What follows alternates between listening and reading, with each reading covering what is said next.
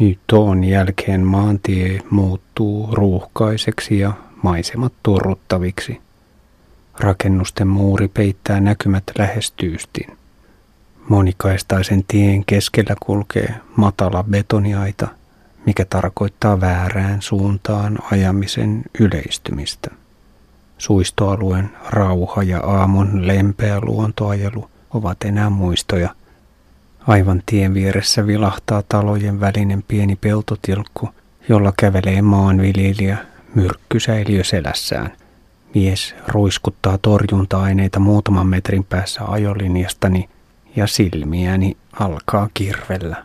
Mutta onneksi ärsytys rauhoittuu muutamassa minuutissa. Pysähdyn tauolle ruokalakahvilaan, jonka sisällä pauhaa aggressiivinen rokki järkyttävän kovaa. Saan tilattua kolaa nuorelta tarjoilijalta ja asetun ulos muovituolille muutaman metrin päähän taukoamattomasta liikenteestä. Ulkona tien vieressä on silti rauhallisempaa kuin sisällä. Kahvilan hämärä ja valoton kyykkyvessä löytyy sisäpihan perältä suihkun vierestä. Ovea ei saa kiinni, mutta en anna sen häiritä, vaikka pihalla on liikettä. Tie jatkuu painostavan ruuhkaisena. Kuorma-autot jyristelevät äänekkäästi ja linja-autojen töötit raikaavat aivan liian kovalla desibelitasolla. Osa linja-autoista on menossa Ho Chi Minhiin, osa Saigoniin, vaikka määränpää on sama. Opastekylteissä ei Saigonin nimeä näy. Bongaan pientareelta Invamopon, josta on bensa loppunut. Keski-ikäinen mies lykkii ajokkiaan kainalosauvoilla eteenpäin. Tarjoudun hinaamaan, mutta mies viittoo, että sadan metrin päässä sijaitseva bensa-asema on niin lähellä, ettei hän tarvitse apua. Suurkaupungin lähestyessä maantie muuttuu kurjemmaksi. Piennar kutistuu olemattomaksi ja paikoin tien pinta on pahasti kuoppainen, paikoin aivan rikki, jolloin joudun hissuttelemaan kymmeniä metrejä karkean kivikon päällä. Pääsen 20 kilometrin päähän keskustasta, kun pimeä ajo alkaa. Ruuhka tihenee koko ajan. Pakokaasut sekä rikkinäisen asfaltin pöly alkavat tuntua keuhkoissa ja silmissä. Rajusta liikennetiheydestä huolimatta kovin moni motoristi ei ryhdy kaahaamaan ahtaassa tilassa, eikä meno vaikuta holtittomalta. Ja useimmilla autoilla ja motoristeilla on ajovalot. Sen jälkeen, kun opasteet eivät enää viittaa Ho Chi Minhiin, vaan kaupungin osiin, seurailen liikenteen päävirtaa Y-risteyksissä ja liikenneympyröissä. Välillä joudun kysymään tietä. Pyrin parin kilometrin päähän Saigonjoista Pham Laon puiston alueelle, jossa on oma toimimatkaajien kortteleita – Pääsen kolmen neljän kilometrin päähän ennen kuin hukkaan oikean reitin ja ajan puiston ohi.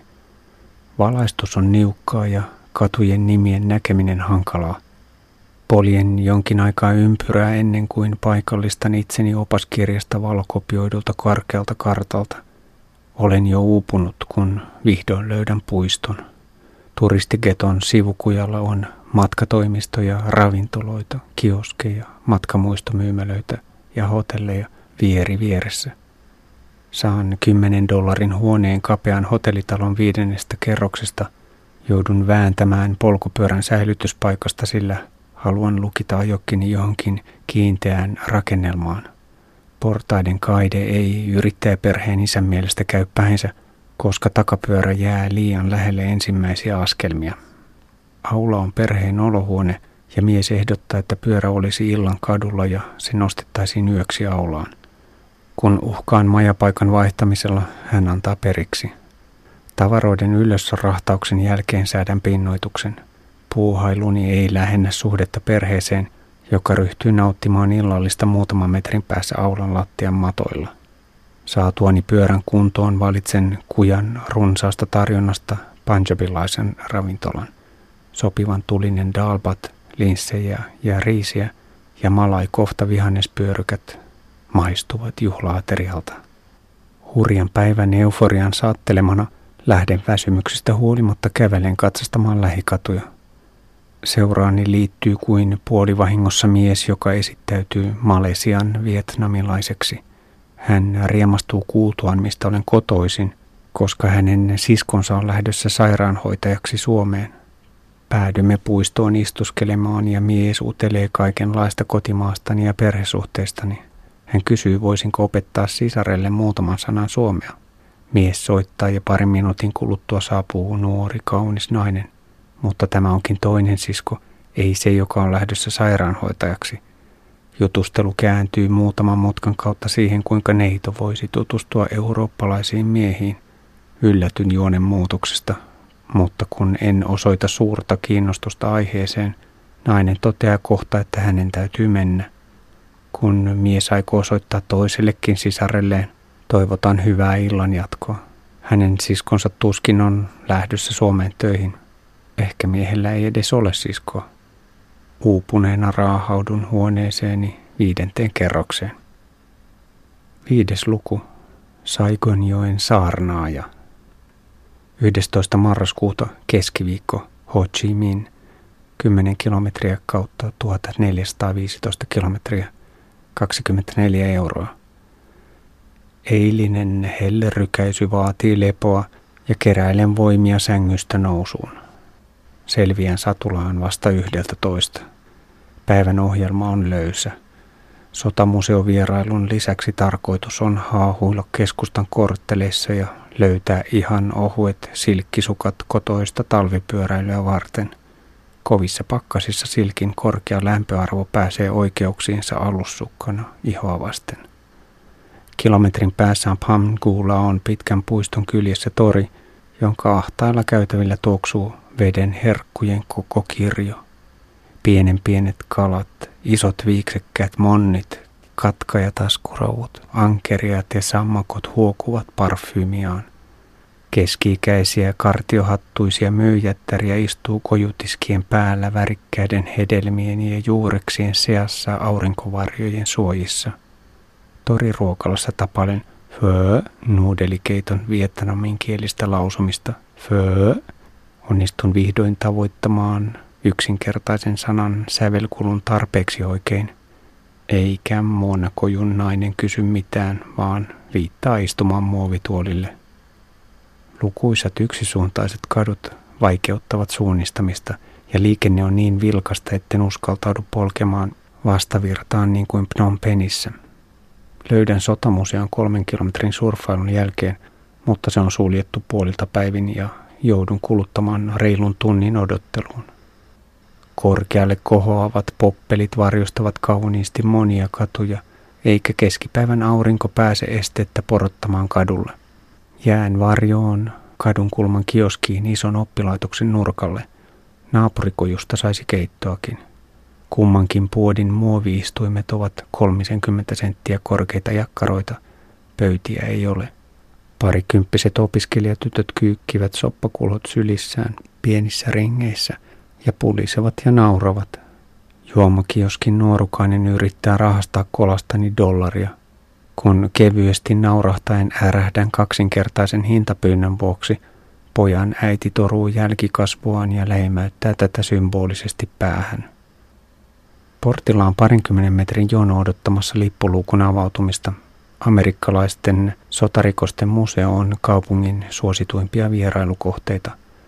1990-luvulla alkaneen vietnamilais-amerikkalaisen liennytyksen vuoksi – Museon nimestä ovat pudonneet pois sanat rikos ja amerikkalainen, mutta näyttelyt ovat pysyneet samoina.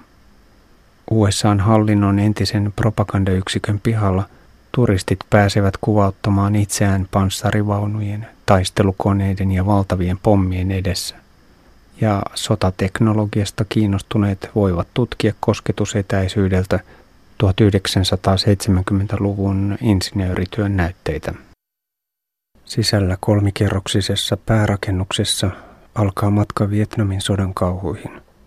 Vitriineissä on kattava valokuvanäyttely sodan hillittömistä raakuuksista.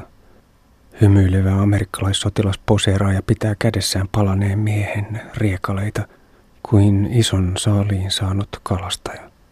Vankeja ja siviilejä hakataan, kidutetaan ja häväistään.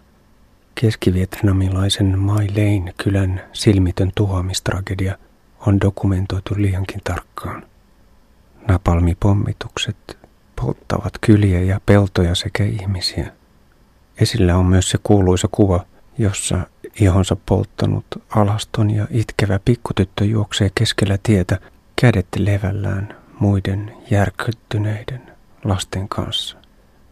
Yksi Vietnamin opetuksista amerikkalaiselle sodanjohdolle oli, ettei valokuvareporttereita pidä päästään vapaasti kuvaamaan arkisia kauhuja. Propaganda pitää pyrkiä pitämään omissa käsissä, niin kuin esimerkiksi Irakissa, jossa USA onnistui pitkään piilottamaan sodan todelliset kasvot. Irakilaisvankien kidutukset olisivat tuskin saaneet laajaa julkisuutta – ilman amerikkalaissotilaiden sosiaalisen median groteskia kuvamateriaalia. Ahdistava museokierros etenee syvemmälle kemiallisten aseiden maailmaan. Amerikkalaislentokoneet kylvivät napalmin lisäksi kasvimyrkkyjä ja fosforia satoja miljoonia litroja viidakkoon ja pelloille. Ystävyyden ja vapaan maailman nimissä Etelä-Vietnamiin levitettiin kymmenien tuhansien neliökilometrien valtavia dioksiinipeitteitä. Myrkyt tappoivat 400 000 ihmistä ja vammautuneita lapsia arvioidaan syntyneen puolisen miljoonaa.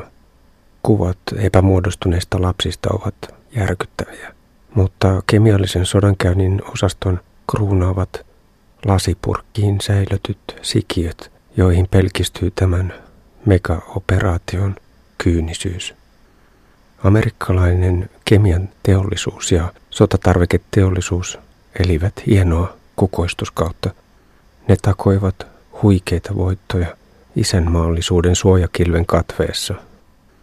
Museossa on hiljaista, vaikka sadat ihmiset kiertelevät vitriinien seassa.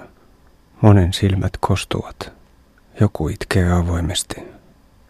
Toisen kerroksen näyttely kuvaa sodan kulkua.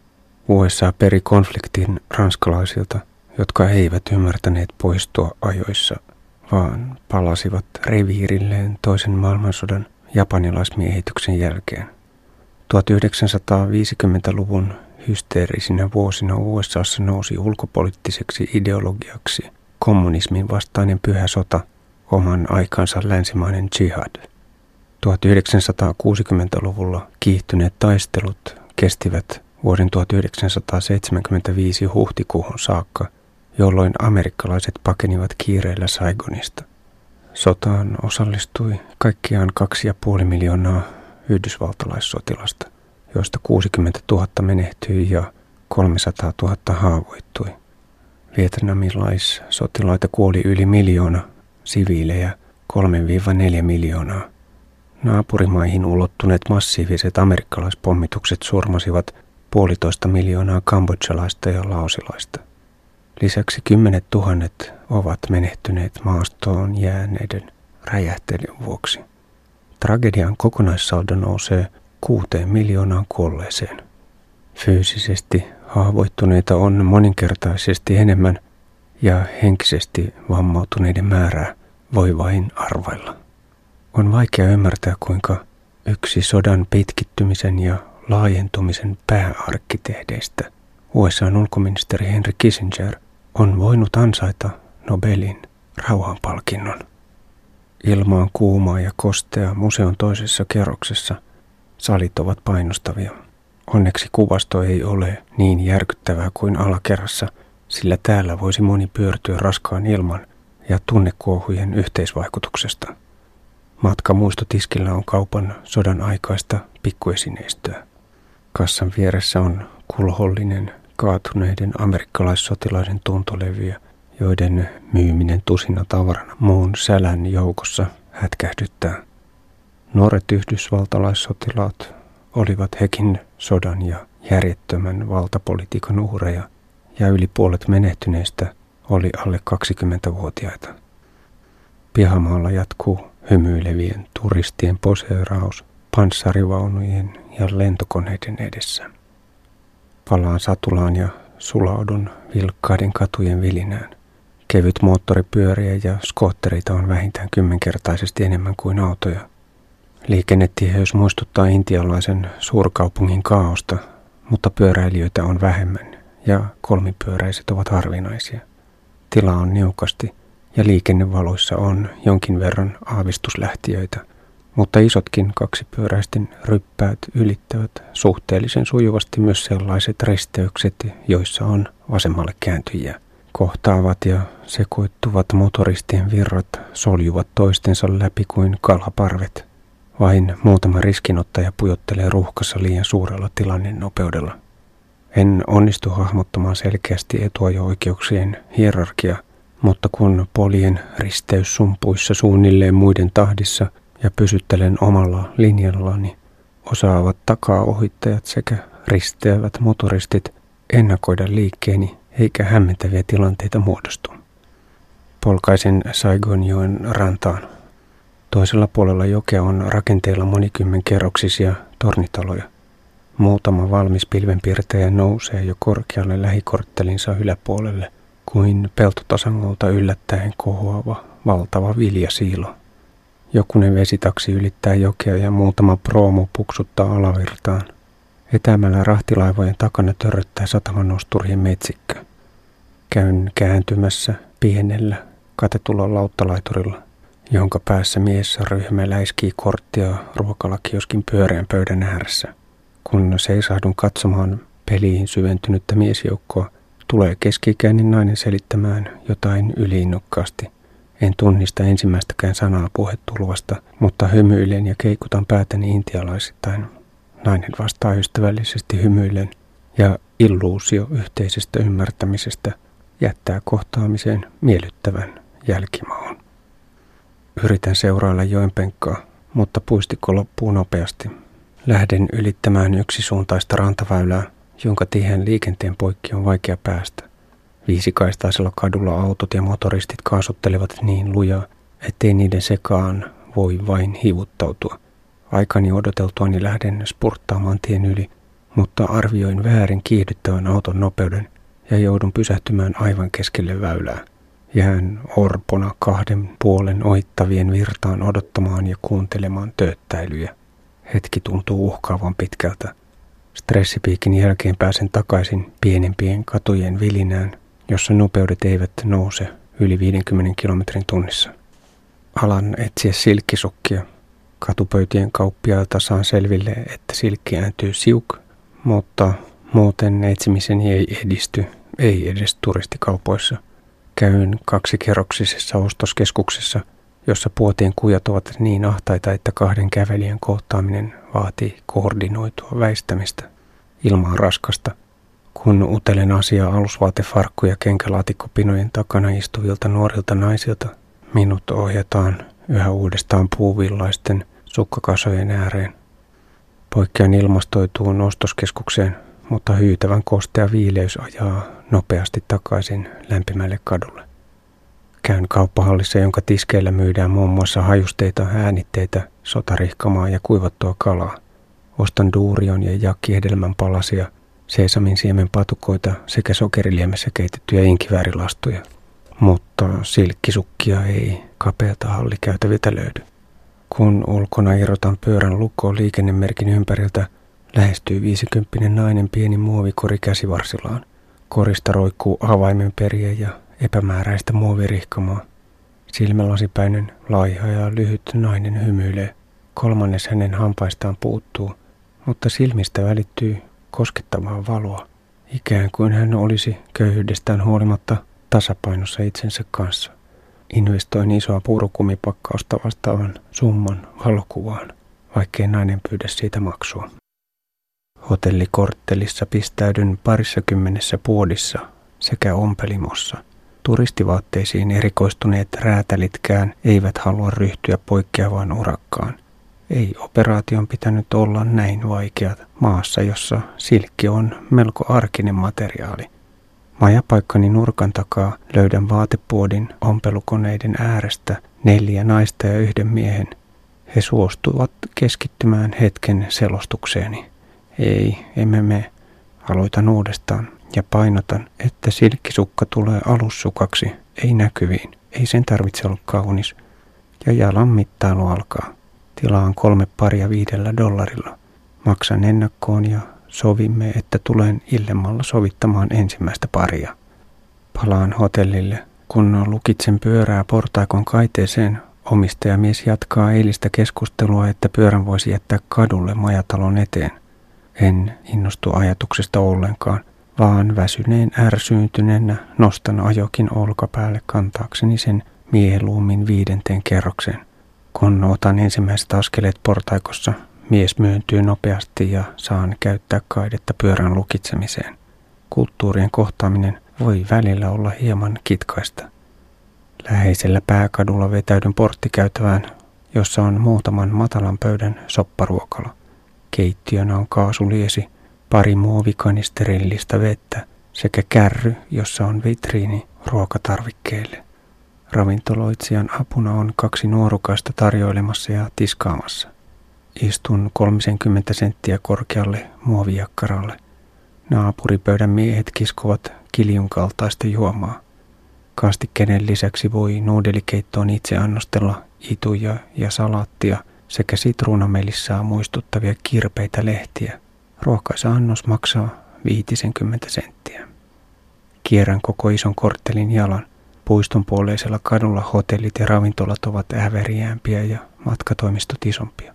Sivukadulla on rypäsbaareja, joiden edessä istuskelee vahvasti meikattuja naisia. Hotellikujan päässä lobbaa muutama yli 30 mies palveluksia. He eivät huutele avoimesti, vaan tulevat viereen kävelemään selittääkseen tarjontaa. Pääartikkeleita ovat marihuona ja nuoret naiset. Lobbarit tarjoutuvat kuljettamaan asiakkaan moottoripyörällä alan hotelliin tai hieromapaikkaan, mutta miehet eivät jää jankuttamaan. Kun kierroksen päätteeksi palaan majatalolle, kadun kulmassa päivystää nuorten naisten sijasta poliisipartio. Läheisen matkamuistomyymälän edessä istuskelee neljä miestä juomassa teetä. He ovat nähneet minut aiemmin polkevan edestakaisin katua ja pysäyttävät nyt jututtaakseen matkastani. Kaksi heistä on Filippiineiltä, yksi Singaporesta.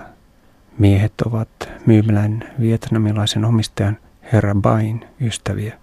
Vaitelias Bai tuo minullekin teekupin. Selvitän teksti-TV-toimittajan työtäni ja matkakirjaprojektejani. Kun singaporilainen Steve kuulee, että olen Suomesta, hän kertoo löytäneensä uskon suomalaisen helluntailiikkeen lähetystyön ansiosta. Steve on 58-vuotias Tamili. Hänen vanhempansa muuttivat Intiasta brittien siirtomaakaudella Singaporeen. Isä työskenteli laivostotukikohdan sairaalassa. Ja Steve kävi lapsena lähetyssaarnaa ja Mirjami Rasin pyhäkoulua tukikohdassa.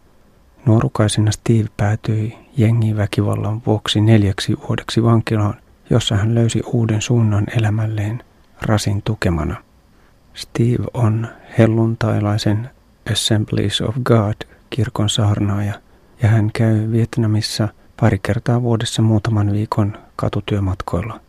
Hänen tavoitteenaan on perustaa yhteisö, mutta vaikka Vietnamin hallinto käytännössä sietää lähetystyöprojekteja, niin virallista lupaa järjestäytyneeseen toimintaan ei ainakaan vielä saa.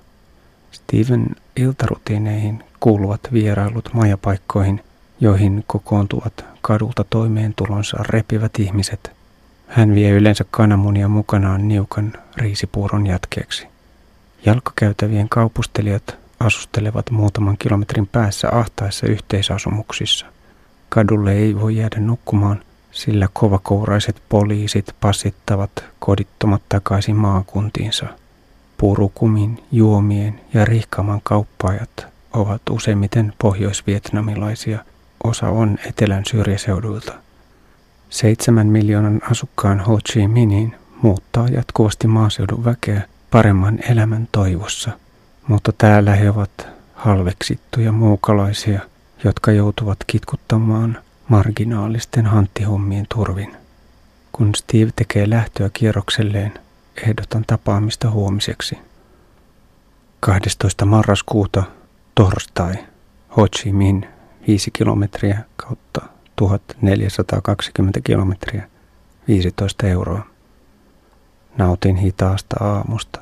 Ohjelmassa ei ole muuta pakollista kuin lähetyssaarnaajan haastattelu. Olen päättänyt jättää väliin sodan aikaiset Kuuchiin tunnelit, joita lähikatujen matkatoimistot hehkuttavat. Tunneleille olisi matkaa 40 kilometriä, mutta ahtaasta aukosta ylös vähän täytyvä mainosjulisteen turisti karkottaa innostukseni.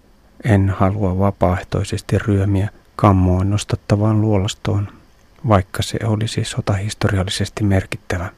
Etelä-vietnamilaiset Vietkong-sissit suojautuivat amerikkalaisten murskaavalta ilmaylivoimalta kaivautumalla maan alle. Pommisuojiin ja huoltoreitteihin mahtui kokonaisten seutukuntien väestö turvaan maan päällistä helvettiä. Luolien käytäväverkostot saattoivat olla jopa toista sataa kilometriä pitkiä. Kuchi oli sissien strategisesti tärkein tunnelitukikohta.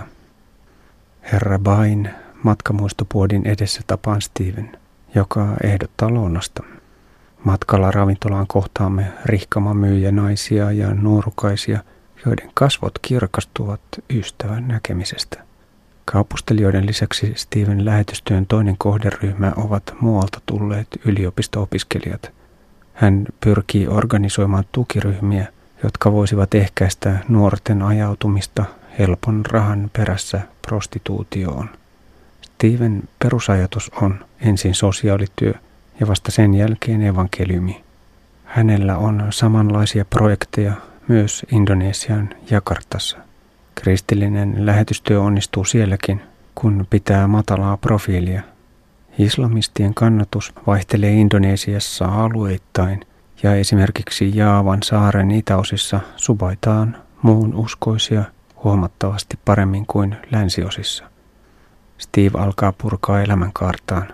Hänen tamilinkielinen nimensä on Veeran, mutta niin kuin kaakkoisa-asialaisilla kristityillä on usein tapana, hän on omaksunut arkikäyttöön länsimaisen nimen.